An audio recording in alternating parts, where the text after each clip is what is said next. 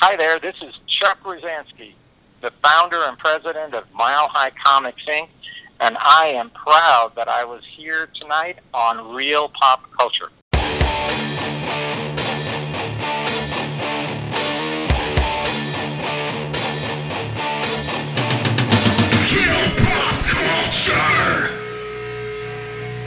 All right, Real Pop Culture, episode 92 on the road to 100. We got a great episode for y'all tonight. I'm going to keep this intro short and sweet as I don't have a whole lot of announcements other than uh, other than to let you know we're working on uh, some cons, uh, some appearances that we're going to be doing pretty soon. We're we're tripling our con schedule because cons is where we need to be. That's where we meet potential listeners and have a great time. I wanted to uh, let you know we're working on some other a bunch of really cool stuff for the hundredth episode. Um, I can't can't wait for that. It's gonna be really cool. Um, we're working on some other cool interviews and stuff like that on the road to 100.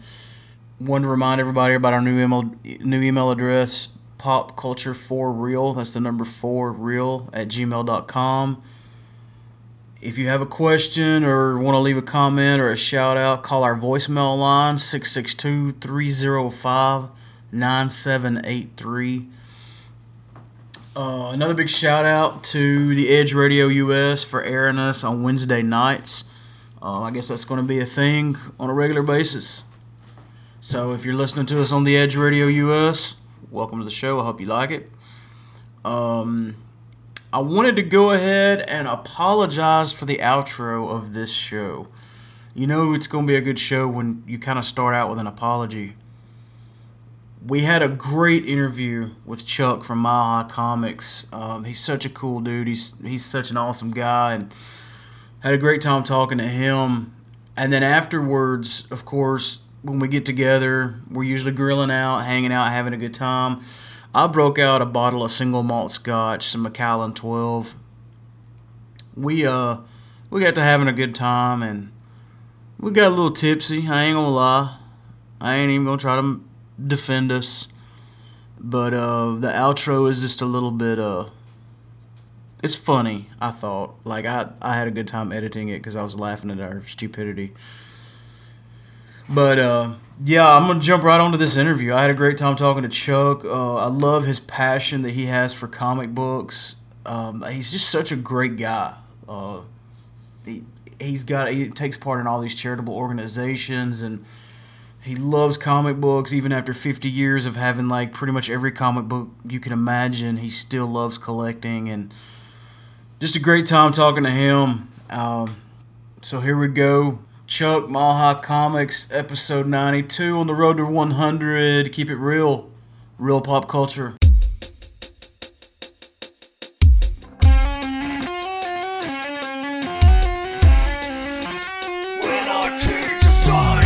Those new band shirts look awesome. Where did you get those done? At Anarchy Design. They do screen printing now?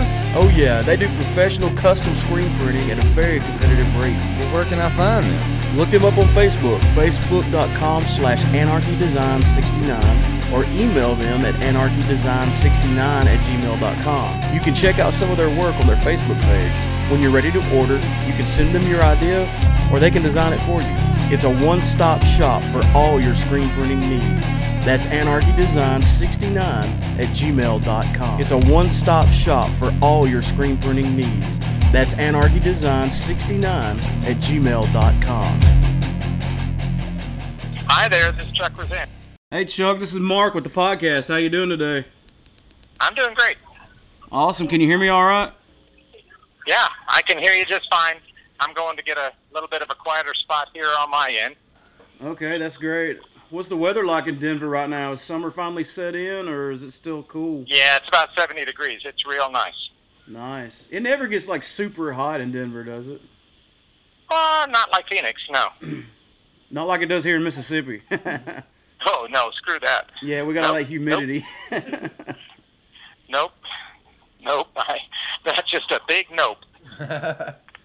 Uh, we're uh we're recording right now. I was gonna ask you, we're right on the fiftieth. Are y'all at the fiftieth anniversary yet, or are you right on the cusp of it? Uh, I'm on the cusp of it. Uh, let's see. Uh, it was February sixth, 1970. So we're about a year and a half away. Y'all got a, a bunch of big plans for the 50th? No. No, just another day. Well, I'm hoping I'm breathing that day. That's my big. That's my big plan. Um, well, that's a good goal to start with. yeah, because uh, if you don't, nothing else matters much. Does it? Right. Mile High Comics has gained its own place in pop culture history in that, and Kevin Smith kind of echoed it when he did his infamous tour of Mile High Comics. There's people now that will buy comic books from Mile High Comics just to say they bought it at Mile High Comics. Y'all have gained that kind of popularity. Isn't that crazy? I mean, that's that that's what's special about this book is they bought it at High Comics. Well, I think that's very kind of them to attach that kind of cachet uh, to what we're doing. I would hope that that what would really make them happy is that we bring passion and and caring when we're selling stuff, and that they remember that as a great experience. And so, you know, to me, when I'm buying tangible objects, a lot of times it has to do with the memories that are attached to them. That's what makes them special. So that's why I say I, I hope that when people are buying things from us, that we're able to make it special for them, and they feel like like they were treated really well. Right on. Is it true Mile High Comics started in a basement? Oh, it was way worse than that. Um, Worse than that. when oh yeah. When i started mile high comics uh, i had no money at all. I dropped out of college on purpose. I had a full scholarship. And i gave it up to live in a 63 chevy for four months. And i drove to 11 comic book shows in 13 weeks. And i was living in the car um, and uh, uh, eating cold cans of food that i bought with food stamps. And after the end of that summer I had accumulated $800, and that was allowed us to go into the basement. Uh, uh, there was a coal bin in the basement of a giant old brick building in downtown Boulder, and they had just renovated it. And the building itself was renovated really nicely, but this um, kind of long brick uh, coal bin was um, where they stored all the construction materials. So when I moved in there and I took over things, first thing I had to do was clean up all the dust and crap from the remodel, and then I had to put in some lights because it was just a single light bulb. And this was for an area that was about 1,200 square feet. The one light bulb wasn't doing it. Yeah, for sure. It's not really it's not cool to live in a car, but at least it was a Chevrolet. Uh, yeah, um, yeah, compared to yeah other cars, and yeah, I got to tell you that uh, uh, when you're 19 years old, living in a car is romantic and and adventure. Um, I wouldn't want to do it today. No, me neither. I'm with you on that. Uh, tell us about the Edgar Church collection. I read about that on, on Wikipedia. Um was that the first big collection that you acquired? Well, that was about um, seven years into the company, and I already had at that point three retail stores. And yeah, it was by far the biggest collection that I had purchased. Although at that point we already had a hundred thousand books in stock. I mean, it wasn't. I mean, we were we were definitely uh, uh, doing a lot of business. Was that like a, just a huge collection? Did it have a lot of key issues? What was significant about it? Oh, totally. I mean, it was the single best uh, comic book collection that's ever been found in the history of collecting. Oh, wow. And in point of fact, it was on many levels uh, based on today's values. And it's really important to understand that, that we're talking about a huge difference between 1977 and today. Uh, but based upon today's values, the total value of the comics in the Edgar Church collection uh, would have been the equivalent of, um, gosh, the Atocha when they when they discovered the Spanish galleon that sunk off of Florida. Um, it, it, there's not been any other collectibles find of any kind, stamps, coins, you name it. Um, the, the Edgar Church collection, in terms of total current day value, is greater than anything that's ever been discovered. So Wow. we're talking about north of two hundred million dollars. Whoa. Are we talking like Action Comics number one? Like, like what? What were a One few- up. Every one. every one. Every one. So it started. Um, Edgar Church started buying with Action Comics number one. Prior to Action One, he had been buying comics used, but he didn't have a lot of new issues. So he had very few. Um, but he essentially invented the pull and hold system because he got a newsstand in central Denver to start saving him one copy each of every comic book that came out every single week. All of them. And so um, he had, you know, your Batman one up, your Captain America one up, Marvel Mystery one up. He had them all. Um, the only book that he had used was Superman one because it wasn't sold west of the uh, uh, west of the Mississippi, so he had to get a used copy of that, which he tracked down. Um, and then his detectives, the new ones, I think started with 29. So I think I know his 27 was used. I think the 28, 28 may have been new, but yeah, he started buying comic books for long-term purposes prior to anyone else in the world, and he started doing that in 1938.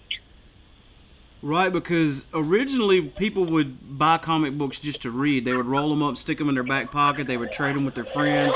They'd throw them in their backpack. Yeah, backpack. but he wanted to be a comic book artist. But he was that one of the original dream. collectors that that that kept them in good condition.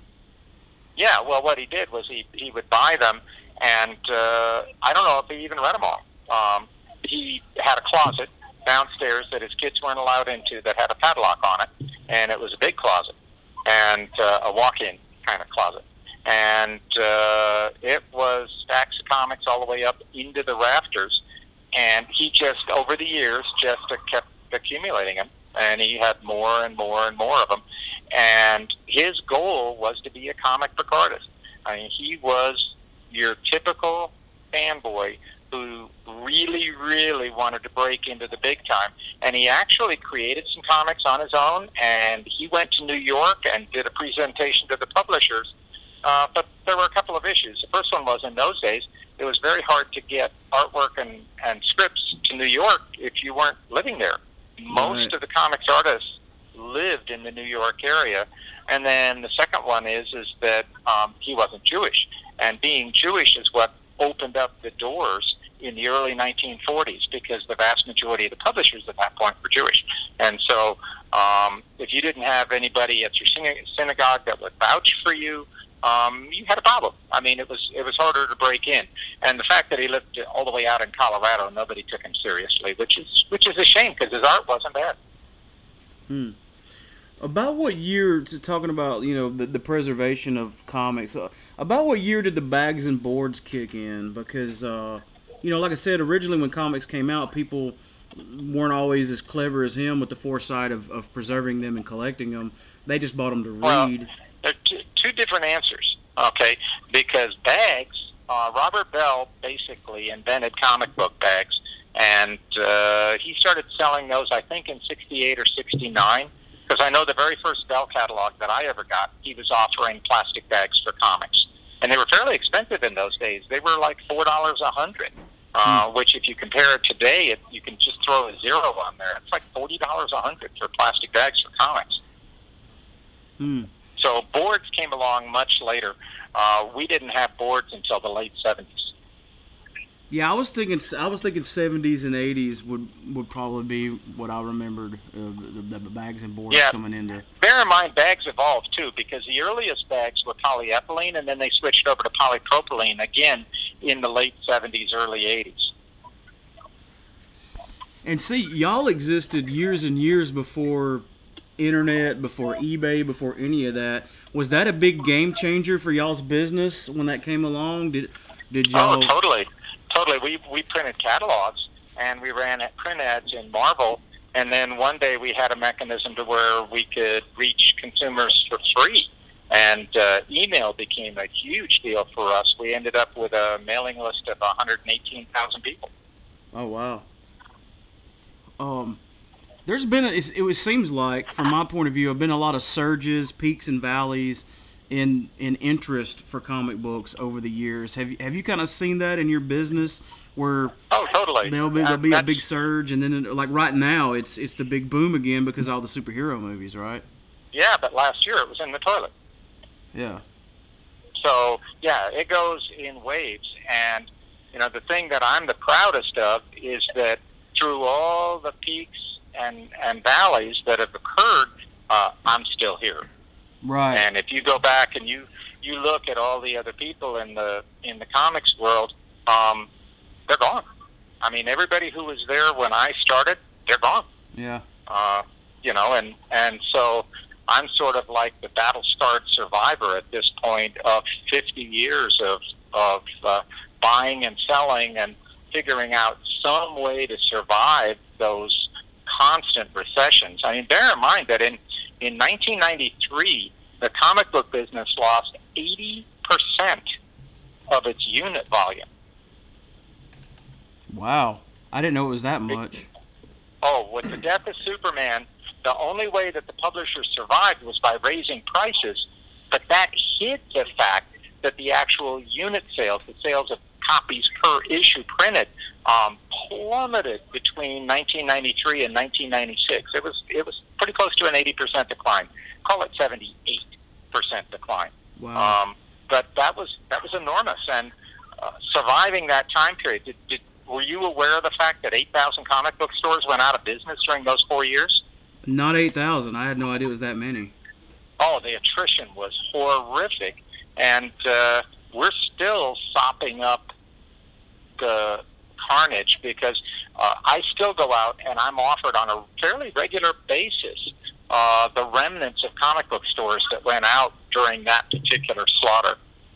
But it's the way that it works in the business. I mean, you'll have periods when everybody and their grandmother wants to open up a comic book store, and they all think it's the easiest thing in the world. And then one of these major league recessions hits, and it just it just devastates people, and people lose their houses and their life savings and grandma's inheritance, and and uh, the comic book business has been for retailers extremely brutal. Uh, the ones that are surviving today are ones who have figured out, come hell or high water, how to stay in the game, even under some incredibly onerous circumstances. And I've been blessed to have friends that have helped me, and it's, you know, but you got to have luck too. I mean, you just got to be able to, to find out the ways to survive. Then when you get the little boom periods, man, build strength. Try to try to you know develop as much as you can in terms of building up your asset base and decreasing debt because you know anytime that there's a boom that that's gonna at some point The valley's coming. Again. Yeah. Uh, what happened with the death of Superman? You you mentioned that. Did they print too many of them? Was that the problem? That there was just too much of it out there? Pardon me, I got a siren going by here. That's fine. Okay. Um, Go well, ahead. the problem with the death of Superman was that the whole thing was just an incredibly bad idea. I mean, it was just horrible because they were planning to do a publicity stunt, okay? And in house, everybody was just operating on the basis of this is just going to be another marketing shtick and it's no big deal. The trouble is, is that they got Martha Thomases involved. And Martha Thomases is talented. Oh my gosh, her Rolodex in those days, back when we had Rolodexes, her Rolodex was filled with the editors at every single major publication. And the fact that this was happening within Time Warner gave her the ability to reach even further out there. And so it ended up that Martha Thomases got it into People magazine and she got it into USA Today that this was the real deal. This was not an imaginary story. This was not a maybe. This was a we're going to kill him and he's going to be dead story. Mm. Well, that was a lie. That was never intended. And Martha just overplayed the hand terribly. And in doing that, she put DC in a dreadful position, and she put the comic book industry in a dreadful position because the net result of that was that people believed it. They actually thought that Superman was going away. And when I heard this, I called up Paul Levitz, and he said, "Oh, the deal's already done. You got to talk to Mike Carlin. He's the group editor. He's the only one who can do anything." And I called Mike Carlin and I said, Mike, this is this is insanity. You do not own Superman. Superman is an American icon. It would be like if Disney suddenly announced that they were going to kill off Mickey, Mickey Mouse. Mouse. You don't Yeah. you don't own Mickey Mouse. These are characters that are part of the national mythos. They are part of who we are as a people. You cannot kill for money. This is this is wrong, and nobody was buying it. Everybody was like, "Oh, nobody's going to really take this seriously. This is going to all just be over in six months. Not a big deal." Uh, sorry, but it wasn't over in six months. People bought into it. They stood in lines for hours to buy that Death of Superman issue, and then the net result of it turned out to be that it was all a big fraud. Well, when people figure out that they've been lied to, there is a negative reaction to that. Surprise, surprise. Sure. Was there any and benefit so to we, that? we lost a huge audience then. was there any benefit to getting mainstream people that wouldn't normally look at comics getting their attention, or do you think it was all like it was all? Well, getting their attention was good, okay, and getting them involved was good, but doing it through a fraudulent marketing plan was Right. bad. And so the comics industry at that point was already on fire. There were over 10,000 comic shops. We did not need the death of Superman, but it happened anyway, and it was wrong. And you know, ever since then, we've been trying to win back the trust of the general public. And to this day, I have people come in my big store, and they're they're wanting to sell us back those issues, and we're like, you know, we love you, but you know, there, nobody nobody's buying that much. The 75 sells well, but the rest of them, eh. Yeah, I remember that time period like it was yesterday because like Knightfall is my favorite series. We've had Chuck Dixon Chuck Dixon on the show before, and uh, I'm, I'm a huge fan of Knightfall. I'm a Batman guy, but I thought it, the timing was weird because Superman was quote unquote dead, and then all of a sudden Batman gets his back broken and he's out of the picture. That's your two titans for DC, and arguably for the whole comic book industry. That's your two biggest players, and they're both benched, or one's dead and one's benched. Yeah, well, you know, and and Marvel at that point in time was doing things like the Clone Saga. Remember that silly crap? And you know, it's just that's the trouble is that when publishers start dicking with their mythos, they turn people off. Right. And you know, but most publishers, and I'm not talking about the people in editorial. I'm talking about publishers don't know their ass from a hole in the ground. And so what they're doing is they're just trying to figure out what's the gimmick that's going to make our next quarter look good. They're doing it like corporate America, and instead of building something long over a long period of time and building value, what they're trying to do is impress their corporate bosses with a great quarter or a great year. Well, that kind of short-term thinking is what really screws stuff up. Right. And, you know, I have seen so many people who come in and act like they're God's gift. And I actually have a name for these people. I call them suits. Okay? Yeah. And and I take this really seriously because uh, over and over and over again, I have had people come into the comic book world from some other business, and they come in with their suit and tie, and they look down their noses at us like we're a bunch of morons, and they come and they tell us how they're going to save us, and all the great things that they're going to do, and oh, if we weren't such dumbering bricks, um, we would have made tons of money a long time ago. Well, with very few exceptions, these people are gone. In fact, almost all of them are gone. Um, and and you know all they've done is create havoc and harm. And so I to say that I hold them in contempt and, and utterly despise them understates the issue.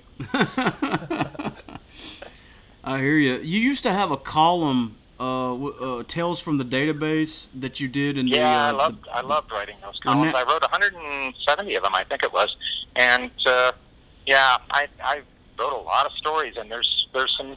Um, I've gone back and looked at some of them, and the and most of the information that I put in there is still timely. do you still like to do stuff like that? Do you blog or anything? I know you've got that newsletter thing on YouTube. I do my newsletter, but nah anymore. Um, uh, I'm working on a on a graphic novel series right now uh, on the um, impact of Harvey Milk, the gay icon, Mhm. on uh, sort of American popular culture and to a certain extent world culture. Uh-huh. And that is my focus right now. So I'm actually in the creative end of things, and I think that that uh, that graphic novel series is going to be pretty popular. I've got the first story arc written, and so we'll probably see a book early next year. Oh, cool! That'll be really cool. Um, yeah, it'll be the first of a three-part series, so it should be good. Speaking of your newsletter, um, on on the first one that, that I watched today, it was the, uh, the the first one. It you'd mentioned having 10 million comics at the time. And in my head, Right. the first thing I think, I've got like a thousand comics in my collection, and my uh, filing system is so out of whack and so difficult. How in the world do you go about arranging and filing 10 million comics? What goes in storage? What goes on the shelf? What's your system? Well, we got a lot of different systems, but let me tell you how we cheat. Um, we cheat by uh, a, a method that Jeff Bezos at Amazon taught me. Um, we had a deal with Amazon back when they were first getting started, and and uh, so they took me into their main warehouse in uh, Seattle, and they showed me how they did things. And uh, the number one thing that they do is uh, to keep from having to keep anything in order ever. Uh, they attach an identifier number to everything and then everything's sorted by identifier number. If you ever lose your database, you are screwed. Um, Were you worried about Y2K? I worry about a lot of things, but um, by having everything with an identifier number on it, it means that um, all we do is once a year we condense, and by doing that, we maximize space utilization on every single shelf. Yeah, I've seen the YouTube videos, man. It, uh, everything looks so professionally organized and neat, and I'm like, good lord! Like I said, I can't keep up with a thousand comics, and y'all have ten million comics, and it looks so neat and archived. It, you must have a Yeah, well- huge staff that works around the clock just sorting stuff. Well, we have a big staff, but here's the thing to remember: we are not a comic book company. We are a sorting company. Hmm. I go out and I buy long boxes. A long box is essentially a colored cinder block. Because until you can sort those issues and convert them to where you can find them when someone wants them, they're utterly useless, actually. And that's something that most people don't grasp.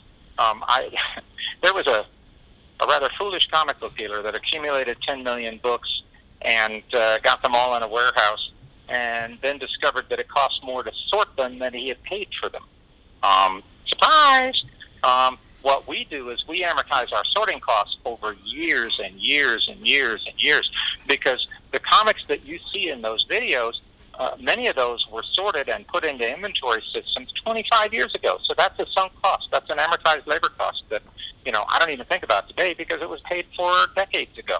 Right. Well, you try and do that today in one hunk, you're going to bankrupt yourself.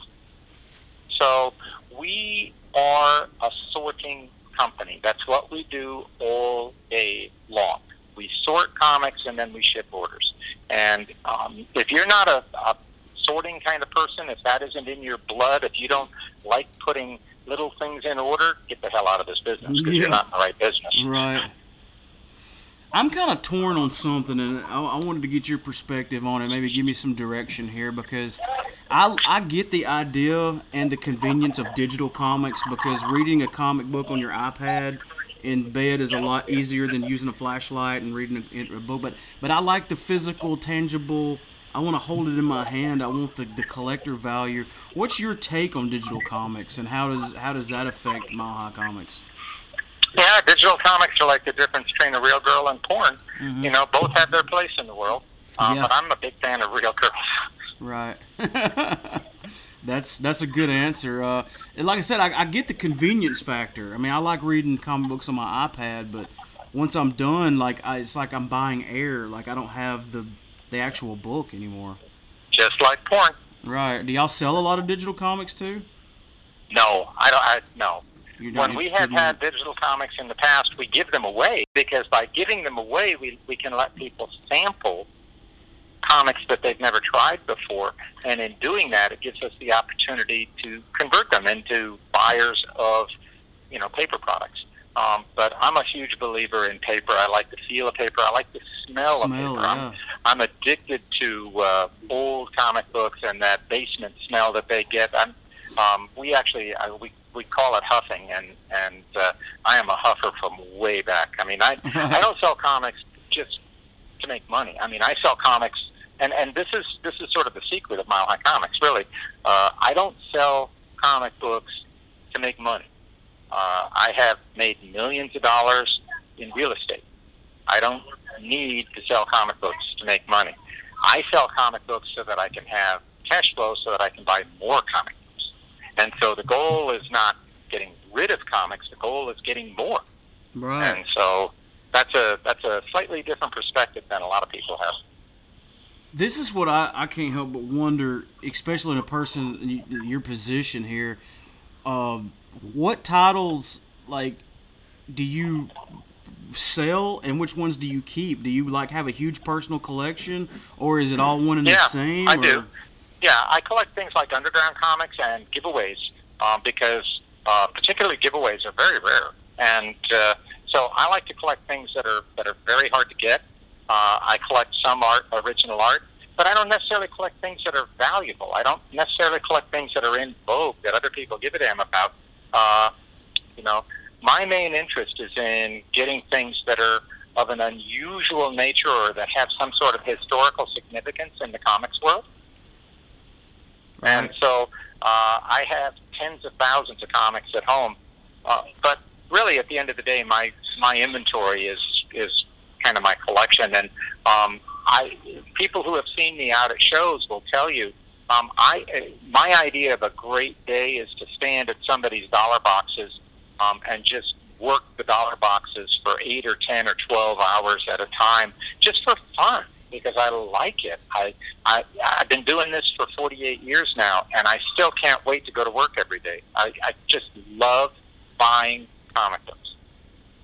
Are, is there any current stuff that you're reading, like Rebirth or anything like that? That you what are you currently No. keeping up with? No, no. You like no. older stuff right there, now? All my reading time, no, all my reading time right now is uh, research into gay history, and I'm working on these books uh, about Harvey Milk. And in order to do that, uh, I'm every moment that I get, I've been uh, studying uh, the period when Harvey Milk was living during the uh, 60s and the 70s, and and trying to get information about that. So when you're trying to do a nonfiction fiction book, which is kind of a weird contradiction, Yeah. um, but it's a you know I'm doing a series of books that are based on true events, but then I'm extrapolating from those. Uh, when you're doing that, then you, you you really need to know what you're talking about because if you're gonna if you're gonna diverge from actual history, then any kind of speculations that you make had best well be based upon a, a pretty high degree of probability. Otherwise, you're you're going to get yourself in a, a point of embarrassment. And uh, so, uh, rather than reading comics right now, I'm I'm spending all my time reading nonfiction. On the other hand, yes, when I do get a chance to read comics, more often than not, I'm reading undergrounds because that was really my time period. What is the what is your most prized possession in your collection? Uh, my building. Your building? Oh, good answer. what it, what Yeah. what's the most valuable comic you've ever held in your hands? Like probably the Action well, I Comics had the number best one, copy or- of Action One. I mean, Yeah. that the Edgar Church copy is owned by a guy in Virginia right now, and he turned down five million dollars for it Whoa. many years ago. Wow. Well, uh, we got a few more questions for you. Uh, we're not going to keep you too long. I'm going to turn you over to my co-host Germ. Uh, he's he wants to talk about your charitable organizations and stuff that that, that you do, and uh, and get all your plugs in and stuff. All right. Okay. Hey Chuck, how's it going, man? It's going really well. Awesome. Um, I know you do a lot of work with the uh, the Imperial Court of the Rocky Mountain Empire. Um, you do a lot of I stuff do. with uh, Feeding Denver's Hungry, Urban Peak, and Rainbow Alley. Can you tell me a little bit about all that? Well, it's all based in the gay culture here in Denver. Um, the imperial court system was founded in 1965 in San Francisco by a drag queen, Jose Sarria. And the goal was to find some way to do uh, positive pub- public acts in order to stop the police harassment. Because back in the 60s, uh, anybody who dressed in uh, non uh, birth gender clothing was subject to arrest. So men were subject to arrest if they dressed in women's clothes. Women were subject to arrest if they dressed in men's clothes. And uh, the police department in San Francisco at that time was actually controlled by the Catholic Archbishop. Uh, they were mostly Irish cops, and they were mean, and they did not like uh, any of the people in the gay community. So anyway, Jose uh, formed this sort of mutual protection society, and he said, "Look, in order to validate who we are and to show that we can be positive members of society, we need to not only put on public performances, but we also need to make them for charity and to raise money for charity." Well, his idea took off, and now there's 70 courts in the United States, Canada, and Mexico. And I'm blessed to be one of the national leaders of that organization. And uh, in addition to that, here in Denver, I participate mightily in terms of raising money for causes that are both uh, straight causes and gay causes. Uh, Rainbow Alley, for example, is a drop-in center that helps take care of gay youth and uh, transgender kids. Uh, whereas um, Feeding Denver's Hungry, we're helping the elderly and the poor and the disabled and uh, doing our best to, to feed. We feed uh, a thousand people every two weeks. So, and we don't just give them like a sandwich. We give them, you know, a 10 or 15 pound bag of groceries that they can take home. And so we're distributing um, 10,000 pounds of food every two weeks. Right. And you know, I saw on one of your videos you talked about you actually covered the difference. Uh, how does that make you feel knowing that you give back to the community in so many different ways? Well, that's the most important thing that you can do when you wake up, because you know I got really sick a couple of years ago. Actually, I got sick twice. I had West Nile fever, oh, and wow. uh, I got bit by the wrong mosquito on the wrong day, and I ended up in the hospital. And uh, for a while there, it was touch and go. Well, you know, when you come back from something like that, it sort of rearranges your brain and your priorities, and you right. realize that you know we got to do more in life than just money and and power and and relationships and all of that. Sometimes we have to put out a helping hand to people that that desperately need it and and share some of the good fortune that we've had. And I know that sounds like a bunch of platitude crap. Um, but at the end of the day, that is my motivator, and it, it so I try to put as much of my time as I can into helping those in need. And I'm blessed that here in Denver, there's a lot of other people that also share my desires, and so um, they give me the venues in which to work. But uh, over the last four years, I've raised about $150,000. I know you say you do. Um, you'll like put people in for drawings and stuff. I know you do. Uh, gift certificates and stuff like that. Do you still do all that stuff too? Oh yeah, we do that. We do charity poker games. Um, yeah, we do everything under the sun. And uh, you know what we try and do, and this my goal is not just to be the one that that uh, raises the money or contributes the money. What I try to do is bring out the best in other people and to give them ways that they can help the community. And in doing that, just by being a facilitator, I create a lot of good, and and I think that's something that we all have to recognize. You can't, you can never do it all yourself. So you have to rely on other people and the goodness in their hearts, and but you sometimes have to work to find it because people get cynical and people get angry and people feel personally frustrated and they don't realize that one of the things that unbinds you and makes you feel the best is actually giving and helping. And so, um, but once you can show them that, then it's like magic. I mean, it's it's it's really a win-win for everybody. You're absolutely right on that. You know, I've I've recently started doing some cosplay stuff uh, with the podcast too at some of these cons that we do, and just seeing people's faces light up, just getting a smile out of somebody because you never know who's having a bad day. You know, that kind of stuff does make a difference to somebody. But um, oh, it does, and you know, when you're able to make a change in the world, that that's, exa- that's really exactly good right. Thing.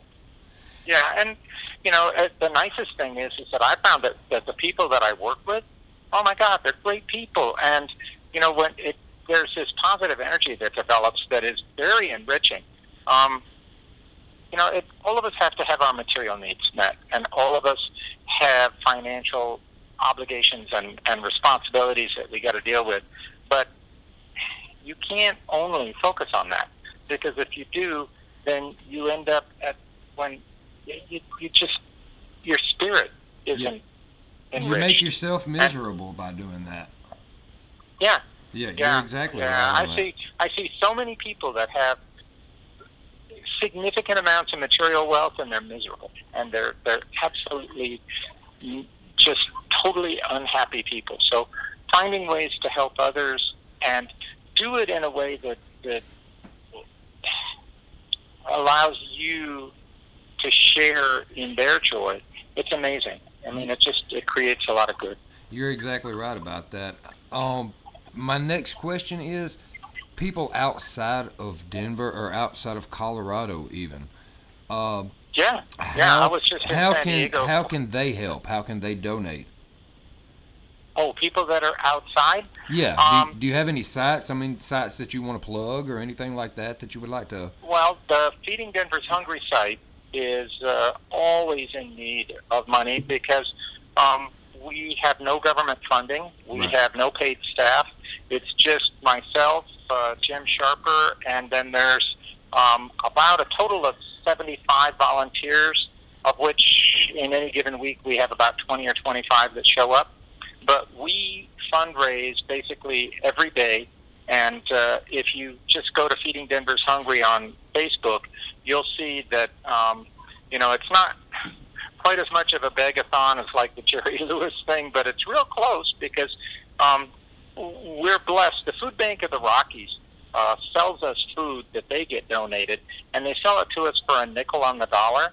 But the nickels add up, so we end up giving them, you know, five, six, seven hundred dollars every two weeks, and we get ten thousand pounds of food for that but we still got to raise the five, six, seven hundred dollars. So um, any donations that we could get to Feeding Denver's Hungry would would go directly to buying food.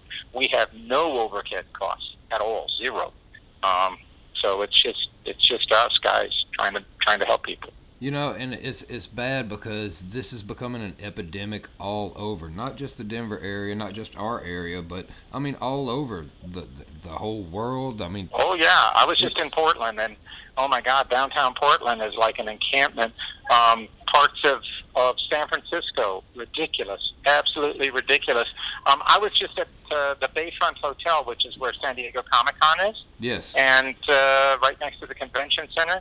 And there were guys who were setting up tarps underneath the bridge that that takes you across Harbor Boulevard there. that's um, heartbreaking. Yeah, it's just like it's everywhere. It's just everywhere. And, you know, a lot of it has to do with income inequality. And I can tell you, okay, I'm one of the 1%. Okay, I'm, I'm one of the people that made it and that has, you know, just a shitload of money. Right. But I rail against the tax structure as it's set up right now because it's set up to screw the little guy. Absolutely. Absolutely. and I, I, I can't stand that because I came to America as a little boy, and it was a land of opportunity, and I was able to, you know, scrimp and save, and I had good luck, and you know, the whole Horatio Alger thing worked for me. I don't know if it would work for somebody today because the way that the tax code is set up, it's structured to benefit the rich, and and the working people. The standard of living in the United States has has gone to hell. They're exporting our jobs overseas, and companies, the the, the, the multinational corporations, are allowed to take full tax deductions on people that they're paying in, you know, Bangladesh four dollars a day to work. yeah. Now, where does that make any sense that our government would allow them tax deductions for shipping jobs overseas? exactly. and Um, I'm sorry, but I, you know, I, oh, uh, I get it. I get it. I'm, I'm, I'm one of the guys that got lucky, and I, I want my luck to be available to the next generation. I don't think that it's fair that the deck is stacked right now, and, and that bothers me a lot. And so I work for social justice, and I work to help the people that are affected, but I also work to try and change the laws so that we can have a system that's more fair. And, uh, you know, really, at the end of the day, I don't see this as being a Democratic or a Republican problem. I see this as being an American problem. We need to take back our economic system and make sure that it benefits our people and doesn't just benefit the, the ultra rich. Yeah, you're right. I mean, you're you're honestly, you're a, a real life superhero. Like the stuff that they write about in the comic books, you are trying to do every single day. But uh, do you have any other sites that you want to uh, plug and uh, mention on here uh, uh, for people to uh, go check out? Your Mile High Comic page. You got any Facebook or Twitter or anything like that? Well, yeah, we got our milehighcomics.com page, and then we've got our Mile High Comics Facebook as well. Um, you know, what? one thing that I would like to plug, and I know this will sound a little bit strange. Um, I'm a straight guy. I'm what's called an ally, but I'm in the gay community, and one of the things that we see is a lot of young people who, to this day, still find themselves, especially in small towns, where they're feeling totally alienated, and and uh, especially among the trans kids, there's a lot of suicide.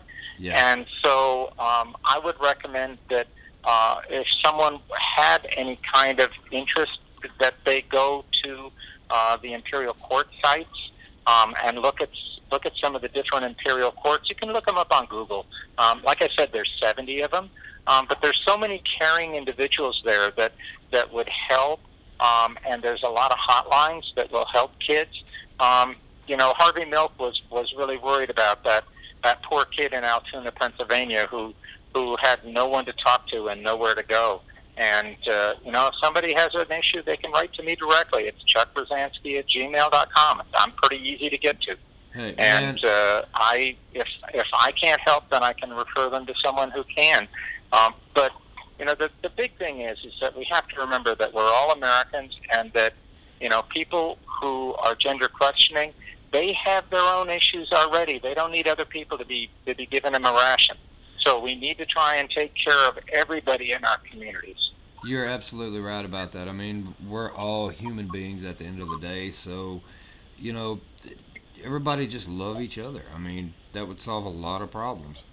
It would solve a lot of problems, and it never ends up being as easy as that. But damn it, every one of us has a responsibility to try to move the needle as best we can. Exactly. And so, you know, I I I put unbelievable amounts of hours at this point into into trying to help people, and uh, it's all a good thing. It's all a good thing, and and this has been, you know, since I recovered from West Nile the second time, this has been the the most rewarding time of my entire life, and it hasn't. It it has been because of the goodness of spirit, and uh, just I'm so grateful. I'm Man. just so grateful that I that I got a second shot and that I could do good things. Hey, So- look, karma is is definitely paying you back tenfold in the right kind of way, man. Uh, Yep. The only the other So- thing that I've got right now is I was going to see if you might could actually do a, a bump for us, where you say, "Hey, this is Chuck Rozanski, founder and CEO of Mile High Comics, and you're listening to Real Pop Culture." Okay, I can do that. Awesome. Hi there, this is Chuck Rozanski, the founder and president of Mile High Comics Inc., and I am proud that I was here tonight on Real Pop Culture. Awesome, man. I appreciate it. Awesome. Thank you, Chuck. All righty. well, you guys take care and all the best, and do what you can to try and make the world a better place. All right? You too, man. Just keep doing what you're doing. I'm proud of you, man. And- And we'll we'll talk again soon. Okay, thank you. Thank All you right. for taking the time. You Okay, too. bye. Bye. Shadow Stalkers Paranormal is a nonprofit organization, a level headed team with a knowledgeable background who tries to explain and debunk, not taking things solely as paranormal. They try to help their clients with an understanding about the paranormal. Shadow Stalkers Paranormal also gives back to the community by way of sponsorships, such as this one, fundraisers for historical sites and individuals with terminal illnesses. They strive to make their team better and make a difference. You can find them on Facebook, facebook.com slash Shadow Stalkers Paranormal 38821. They're ready to believe you. You know what's funny? Like this show is literally like McHale's Navy sometimes. Yeah. Wasn't that what the down? Uh, no, it was down. Down Periscope. Down Down Periscope. Uh, what was the guy's name? Haywire. Haywire. Like you just did the haywire thing with this microphone Jerome to get make to work. Well sperm, uh, well mating call. Wait, wh- why did you? Why did you say sperm? Well, because it was mating. What does ri- sperm it- have to do with it, it? it, it rhymed with germ. That's It what- rhymed with Germ germ. and sperm. Germ sperm. Bad microphones, bad connections. My finger literally hurts now. And yes, I'm recording. This probably needs to be the outro, not the intro. Probably the outro. Yeah, this would be better as an outro. There's something I want to talk to you about. Um, how's our kids doing? Our kids. Well, like when you create something, you feel like it's Yeah, your baby. children. Like even though I wasn't there when y'all brewed the lager, I feel like because you know I'm in the I was a little homebrew club. The Spotted is doing great. What is Uh, our what is our homebrew club called? Uh, Magic. Magic. That's Uh, right, I, man. and I don't like the name anymore. I want to change it. you want to change Let's it? change it. We changed kill pop culture to real pop culture. I'm so gonna wait a little while. Let's change change And I- magic and to I'm whatever. You know what it's gonna be. What? Go on and say it. I have no idea. It's a hundred o'clock brewing company. 100 o'clock. Hundred o'clock. A hundred, high a hundred Okay, o'clock for those for those of you listening, the reason Anthony is an early bird. Okay. no, no, no, I'm not. Yes, you are. you see how sarcastically I said that? That's because that's what I needed to say it like. You like to get up early, and we like to sleep. I can get up early, all right. I don't- Just I don't earlier need you than to- you. Yeah. I don't you need can't you to. talk for like six hours if you get up before eight. Just not a morning person. But anyway, if we're brewing beer, I want to brew beer when I'm like alert and awake and fully functional. Mhm. Anthony's like, you're like the, the the the drill sergeant of beer. Yeah. You're like, Private, get out of your bed, give me 65 push-ups, and you brew this spider lager. Stir them hops in there, boy. I love uh, the name.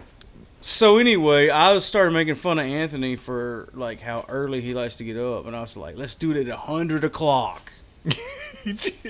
I think I said a hundred o'clock. Did you say hundred? o'clock? Yeah, because that's what time you want to start. It's a That's hundred o'clock. Okay. It don't matter either way. It's the same point. Yeah. A hun- that's what time you want to start. But now that we're through ripping on Mark for a minute, let's go back to the original point. How's the and why do y'all call it Spider Lager? Oh, well. How did that come in? Is Okay. some Well, we can't tell him yet. I'm gonna tell him. I don't care. Is there a spider in that shit? Yeah. Yeah. You put a spider in the beer. Oh, we didn't put anything. No, he jumped off in there. jumped it in there all by himself. It was what great. kind of spider are we talking about here? Are we gonna die from? No, He's he's pretty little- cool. He wanted to be a part of it. He was a little. he was a little woodland spider. Uh, when you get that black widow venom in you, Oh no, you- he wasn't one of them. I mean, you ain't gonna turn into Spider Man. We uh, well, it wasn't just one spider. Yeah. It was What the hell are y'all doing, man? Do I have to be present for everything to make sure y'all don't feel things full of nightmares it's a, and spiders? It's a good thing you wasn't. 'Cause you're a big, strong guy, and you'd been screaming and running down the road. Crying like a girl. I'll pick somebody up and throw them at a spider. exactly. I know Well- this for a fact. We uh, we got the we got the water going. We got the kettle going, and you know how spiders will poof out a little thing of web and kind of do their little floating thing, like on Charlotte's Web. No, he's That's never so seen that. big. He's never seen you ever that. seen Charlotte's Web? There was more than one. Huh? There was more than one spider that no, did there was that? just one spider.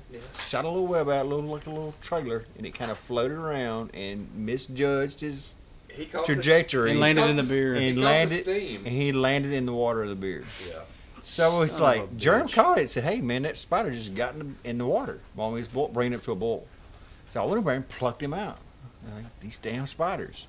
Well, we had borrowed a uh, a mash tun from our buddy Kim Coleman. Shout out to the 1817 Brewing Company. So uh, and while I was I, I got it and I was rinsing it out, and when I rinsed it out, there was a little family of spiders living there. So there's spiders. Family. Uh, yeah, it was a family. Spiders have like 500 babies. Well, it wasn't that time. kind of. It was like a. It was like a. A know, family of seven. family of six or seven. Oh, that's all. That's all. But they was just on outside, and I was cleaning them up. I was like, damn. And Kelly was, you know, he was delusional because lack of sleep. Did they get in the beer too? No, I gotta. they pick was just that on up. outside. Just the one. Just the You one. yeah. So um, I said, damn these damn spiders. They want this lager bad, don't they? And uh, yeah, Kelly, who said, yeah, spider on the lager, and spider lager was born. Spider So the name of the beer is Spider Lager. Yeah.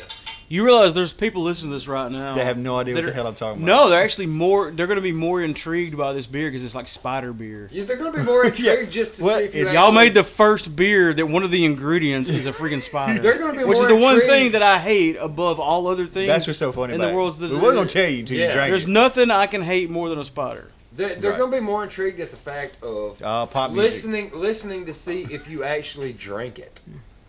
Pop music. You don't like pop music that much. No, I just I feel Oh, like I me, can't you're trust y'all to do anything without me now. But there's no spiders in the beer at all. They were just present when the beer They was were made. just there during the boiling process. They, they But was- uh, by the time people listen to this, that's not what the rumor mill is going to say. They're going to be like, these guys created a spider beer. You got to try this. Right, And now yes. y'all are going to be millionaires, and I'm going to hate it. yeah. Because you missed it. No, because got- I, I should have been there to stop you. Yeah, it should have been there to stop us. Now it's got gobs and gobs of ooey gooey spider guts. I mean, it was just part of the bowling process. So anyway, once again, back to my original question that I've only asked four times. How is the It's coming along nicely. arachnid lager doing? It's coming along nicely. You, I, I checked the gravity and I brought you a sample. You- you already drank some of it. Yeah, but you were intimately talking about details. Oh, you want me and to- now we're recording, so I want to, you uh, to elaborate. You want me to elaborate? Of course. uh, this is an audio medium. I don't want you to just look at me. Yeah, yeah. Well, I'm drawing a picture over here. Uh, it's all speculation because I actually don't know. I'm just. It's a lucky guess, though. I think I'm right. I've done ales, and I think ales are um, they're top fermenting yeast, Yeah. and uh, lagers are bottom for me. By the way, my dog is eating a bone in the background, so it sounds like somebody stirring up macaroni. yeah. so anyway, with that in Well, uh, mind, proceed and try not to be distracted. when I uh when I check the gravity on any of my ales that we've made in the past, I would drink the sample that I drink. And that's like a A, it's either that's gonna be really good when I add carbonation, or I hope it gets better when I add carbonation. Well, I checked the gravity on the lager, and I could drink it with a ladle right now because it's yummy. Why did you have to say ladle? Like you had me until you said that. What am I supposed to say? Scooper spoon? Well, just a big spoon, A big spoon? a big round bowl-like spoon with a handle. Because it's called a ladle. I know, but like, well, I don't, I, yeah. I was just trying to use a technical term. And I think ladle is a technical I do think term. that I do think the lager is going to be great, though. I, I still don't understand a lot about it, especially with, with why, why the temperature thing is such a big deal. But but I tasted it, yeah, that's and the yeah, proof is in the pudding. Uh, And by pudding, I mean delicious beer. lager actually, I think it's the Thank- derivative of the word. I think it. I don't know if it's a different language or me or whatever. But I think I read somewhere in it's the Zymurgy magazine, which I got in the other day. But I guess, uh, that lager means store. So the pro actually lager means just store it for a long time. Well, I mean we've proven that, And that's- the, the, the, the the longer you let anything fermented sit, the Uh-huh. better it's going to be. I don't know Uh. of a of a time when that's going to suck unless you have like a, a cooler of Bud Light in your trunk for three years. That that might not be awesome, but But- actual like real Yeah. fermented beverages But that uh you just put some age on them. Yeah, but uh, the the thing with a lager is it, it's done at a cooler temperature. and You have to have an apparatus or a bomb to make it. And I have the bomb hooked up to my refrigerator, as Paul's is not working anymore. It's fine, just let it go. They know they know we're watching Monday Night Raw. yeah, so uh, They're used to you it. just mute it. Could, but I can't pause it. Just You can mute it. yeah, just hit the mute button. Just hit the mute button. We're almost done. We're not paying attention to just do it anyway. This it's it's fine. Uh, There's worse things that's happened on this show. I promise. you. Sorry. this is like on a scale of one to disaster. This is like a two. um, Trust me, I heard our first 50 shows. Uh, yeah, lager's just done at a cooler temperature, and that cooler temperature is, I think, has a lot to do with it. It's gonna be a crisp, nice beer when we're done. What does ice filtered mean? I have no idea. Is that sort of like the same thing, I- or did they just make up words to I'm gonna Be- say it's just probably lagered at a cold temperature probably so? because you're supposed to bring Let's make up some words to make shit sound cool. uh, like when I'm I'm gonna I'm taking the keg home with me tonight. I'm gonna put the lager in there. I'm gonna put the lager in there tomorrow, and I'm going to start bringing the temperature. I'm gonna bring it up first to kill the what do you mean up? Like how high? 68. Ooh. Yeah. Watch out for this guy. 68. Mr. Firestorm over here, It's bringing to that shit up point. to It's to that 68. point. It's to that point. Uh, If make sure you don't boil it all the way. yeah. Uh, and then after that, I will put it back in the refrigerator and I'll drop it down five degrees each day until it gets down to as low as to freezing as I can get. Which will be what 38 Yeah, for about beer. 38. Yeah. Uh, and I, basically for and I want to store it at that temperature, basically about four degrees cooler than serving temperature is where I want to keep it until it's ready, which will be about four to six weeks, Yeah. Which means four because it gave me that option. What do you uh, contribute the carbonation to? Like, normally we have zero carbonation Uh, until we force carbonate the beer for quite a while. But this beer already has a little bit of carbonation. Uh, normally, ale, ale yeast ferment from the top down, Mm-hmm. and with doing that, it ferments and it, it there's a and the six- pressure of the liquid. It's a six gallon bucket with five gallons of liquid in it, and you're fermenting from the top, so the CO2 goes into that gallon of headspace, and it goes out the airlock. Well, when you're fermenting from the bottom, it actually has to pass through that beer. So when that CO2 has to pass through that beer, the beer is going to absorb some of that CO2. oh my god, this sounds so scientific. By the time it gets done, there there's none to go out the airlock. Like So there's science people yeah. listening to this right It's the now that didn't even like beer until It's- now. it's the same They're like, I'm gonna make some beer. When we make I'm gonna break bad. when we make ale, we put the CO2 when we just force CO2 into the tank that the beer's in, and it forces it into the liquid. Well, since it started from the bottom, it's forcing into the liquid the same way.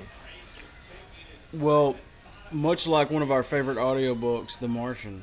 Yes, Did you decide decide to science the shit out of this? science the shit out of this, uh, but I'm still not an ice pirate, so You're I'm not still a- not there yet. Did he say ice pirate? Yeah, yeah, he's the ice pirate. I thought he said space pirate. No, he said I'm an MF and space pirate. Space pirate, the movie. Yeah, Ice pirate or space pirate? I think he said space pirate. Right. Well, now I gotta go back and listen to the book and the movie again. Well, See if there's a discrepancy. Right. Andy Weir, if you're listening, first of all, I'd like you on my show. yeah, absolutely. Secondly, did he say ice pirate or space pirates? What was the movie? There was a The movie. Martian. No, there was a movie of one of the ice pirates. It was ice pirates. Oh, I, I've never seen that. You ever been seen the movie Ice Pirates? That sounds made up. I thought you was a nerd. I thought you, I thought you liked this kind of stuff. I mean, I read comic books. So you don't even get the funny reference he made. I read comic books. I'm talking about that. That was what's so funny about the. he doesn't co- see what I'm doing Yeah, there. no, he don't. the the reference he made in I'm the Martian ignoring. in the Martian was funny because of the movie Yeah, that you don't that you never seen. I've seen the movie. What movie? No, not the Martian movie. The movie he's referencing. Oh no, I haven't. Yeah. So you have to watch that and Saw. Here we go. Ladies and gentlemen, this broadcast has been prematurely terminated for ridicule and debauchery. But I'm I, I'm gonna be able to incorporate it into any conversation. Oh now yeah. It's, until you watch You're it. going to find something else when I. Uh, it's the new chicken broth. Saw is the new chicken broth. Oh, shit. We'll explain chicken broth to him one day. One day. It's, No, it's we- hard to explain. We just let them think about it forever. It's it's hard to explain, but when you get it, you get it. Right? Yeah. Yeah. I get it. You remember when I said, uh, that's the Mississippi River over there. Like, that's not the Mississippi River. And you went, that's Lake Chicken Broth. That's is late what it chicken is." broth. I'm, I'm still in trouble over that. Let me just, okay. Let me give you all the abbrevi- abbreviated explanation of chicken broth. If you greatly over exaggerate something and we call you out on it, no, I, I can't do it. You can't do it. I can't do it. I'll have to tell them Uh, the whole story one day. One If you greatly over exaggerate something, and the person Don't get it. don't get it, they they they don't under, oh, don't understand your exaggeration or your sarcasm. Sorry, the sarcasm. Is, The is sarcasm. definitely yeah. They are they are void of the chicken broth. They need some chicken they need, broth. Or they had, chi- uh, yeah, they or they, had too much chicken broth. They need to drink some chicken broth, definitely. Yeah. So, you have to explain the story. I, I, wait, I you're will. gonna have to. I will. it I will sense. one day. On the 200. Actually, I like the. I like the. I like the fact. The two hundredth. Good lord. Hell, we're we're happy we're gonna make it to one hundred. Look at this guy. I'll have my third heart attack by then. what you talking about? Uh, you should have Jed on the show. That would just Oh, that would be great. We would have to call it a Jed incident. because Jed would. He's he's into this stuff. Yeah. Yep. He may listen to the show. I don't know. If he don't, he should. Hi, Jed. He should. Jed, you should listen to the show. You can tag him in it now. No. no. It's gonna be so funny if he's like calling in next week. All right. So what what else do we need to talk about? I mean, we uh, we know we had a great interview. They just heard it. We're, we're doing the outro, by the way. Yeah, this is. We're way okay. too drunk for this to be the intro. No, no, we can't do it. I need some responsible people. we shouldn't drink before we do podcast because you had to edit it. I'm just. Oh yeah, this is gonna be a nightmare to edit, but you know, it's it's the outro. Like, I feel like the outro is kind of a loosey goosey kind of thing anyway, because they're they're tuning out anyway. Okay. They're ready to go. You can say loosey goosey, but I can't say ladle. Yeah, you damn right. Because that sounds like something a You can't say Viking would never do. You can't say what? Ladle. See, said it again. Still said loosey goosey. No. You could never drink chicken broth out of a ladle. What about? Yeah. anyway, we had a great interview with Chuck. He's a he's a super cool dude. yes, he is. I, I really feel like he'll be on the podcast again.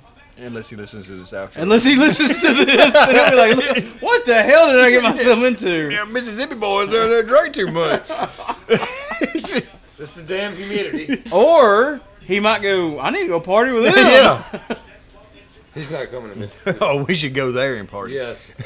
He invited us. I know. Did he right? not? He did. Before we even did the interview, he said we could come do a tour. Yeah, he was like, he wanted us. What to if do it. Kill Pop Culture? Well, damn, I done caused the wrong thing. What if Real Pop Culture went on the road to Denver, Colorado, and did a whole tour of Mile High Comics? That'd be awesome. I would cry a little bit and be happy a lot of it. I would buy a comic book. Oh, whoa! Everybody, watch out! We got a badass over here who's gonna buy a comic book Why are you talking like a preacher? because I feel like I'm preaching. Him. A badass over here buying a comic book. Because yeah, I mean, you're our dungeon master that doesn't read comic books, which I find very odd. There's two different worlds. But is it? Yeah. No. Is it? No. I'm no, gonna keep saying is it till you stop saying yeah. Okay. No. Uh. Yeah. No. Yeah. It's not. It's it's the same world. no, I mean I get it. There's there's nerd culture stuff that I don't get into, Like Harry Potter, or anime. Or an- yeah. Yeah, I'm not into the anime. or however you say that other word. What? If I say it, I'll say it wrong. So I'm not Okay. saying it. I'm not gonna be that guy. It's the one that starts with an M. It's the same thing as Mon- anime. manga. Manga, Manga. manga, Manga. manga, manga, manga, manga. Yeah. Manga. I don't know how to say it. Big It's shout manga. out, big shout out to Chuck from Mile High Comics. Big shout out to uh, the Edge Radio US for airing us, airing Oh yeah, us, airing, Airing. airing. I did that was I just made a Aringus. two word thing into a one word thing. It sounds like a. Yeah. uh, Airing it sounds Thanks like for a- airing. He sounds like a That's your- Scottish kid. Thanks for the airing That's your next D and D character. Thanks for name. airing My next D and D character is gonna be called is airing us. Airingus. He's gonna be Scottish. You have to play. Thanks a, for airing us You have to play on on the Edge Radio US. You have to play a dwarf I'm fine with that. Dwarfs are badass. Name Airingus. A, a dwarf will punch you in the eye twelve times. hop grower. Airingus hop grower. Aringus a hop grower. It sounds like the most badass. Like that's what I want to do when I retire. I just want to change my life that way. to Airingus hop grower. Your name is going to be forevermore Aringus. People are listening to this going, my God, why do I listen to this show? No like, doubt. Why? This is why they listen to the show. This is why. They wait They on- love it and they hate it. They They're wait like, on this moment. We're like a train wreck. yes, I can't look away. We're more redneck than Honey Boo Boo. We're more boo boo than Honey Redneck. Exactly. Uh, Look, we were sober when this started. What do you expect from us? Yeah. We can't keep up persona forever. We have to go back to being us. All right, tell them bye. Bye. Love you, man. You got to come up with something. See you later. Bye. See you later, bye. That's your thing. Yeah. You're gonna say like keep it classy, Seattle, or I can't say. I can't say ladle. But you want me to say that? what? What was the other one on Anchorman? Keep it classy and wh- I've never seen Anchorman. what? You know I haven't. You don't like silly shit. That's right. Then why do you like me? Because you're real. You can touch him. Anchorman's real to me. Sometimes they really get mad. It smells like Bigfoot's.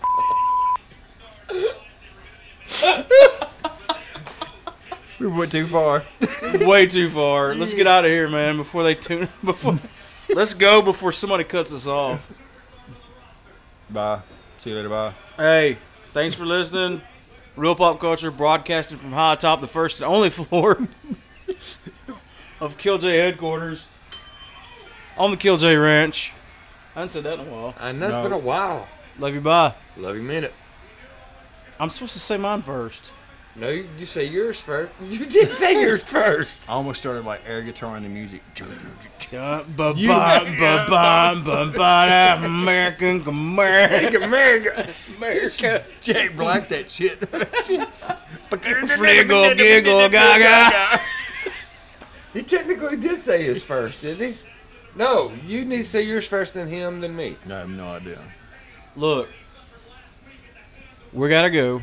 We don't want to, but we have to because we are losing listeners. Like we're bleeding listeners right now. I don't want to go. So we have to go. I want to go because we need to turn the air conditioner back on. It's getting hot. I'm starting to perspire. Good point. Love you. Bye. Mississippi humidity. I'm out. See you later. Bye. Love you. Mean it.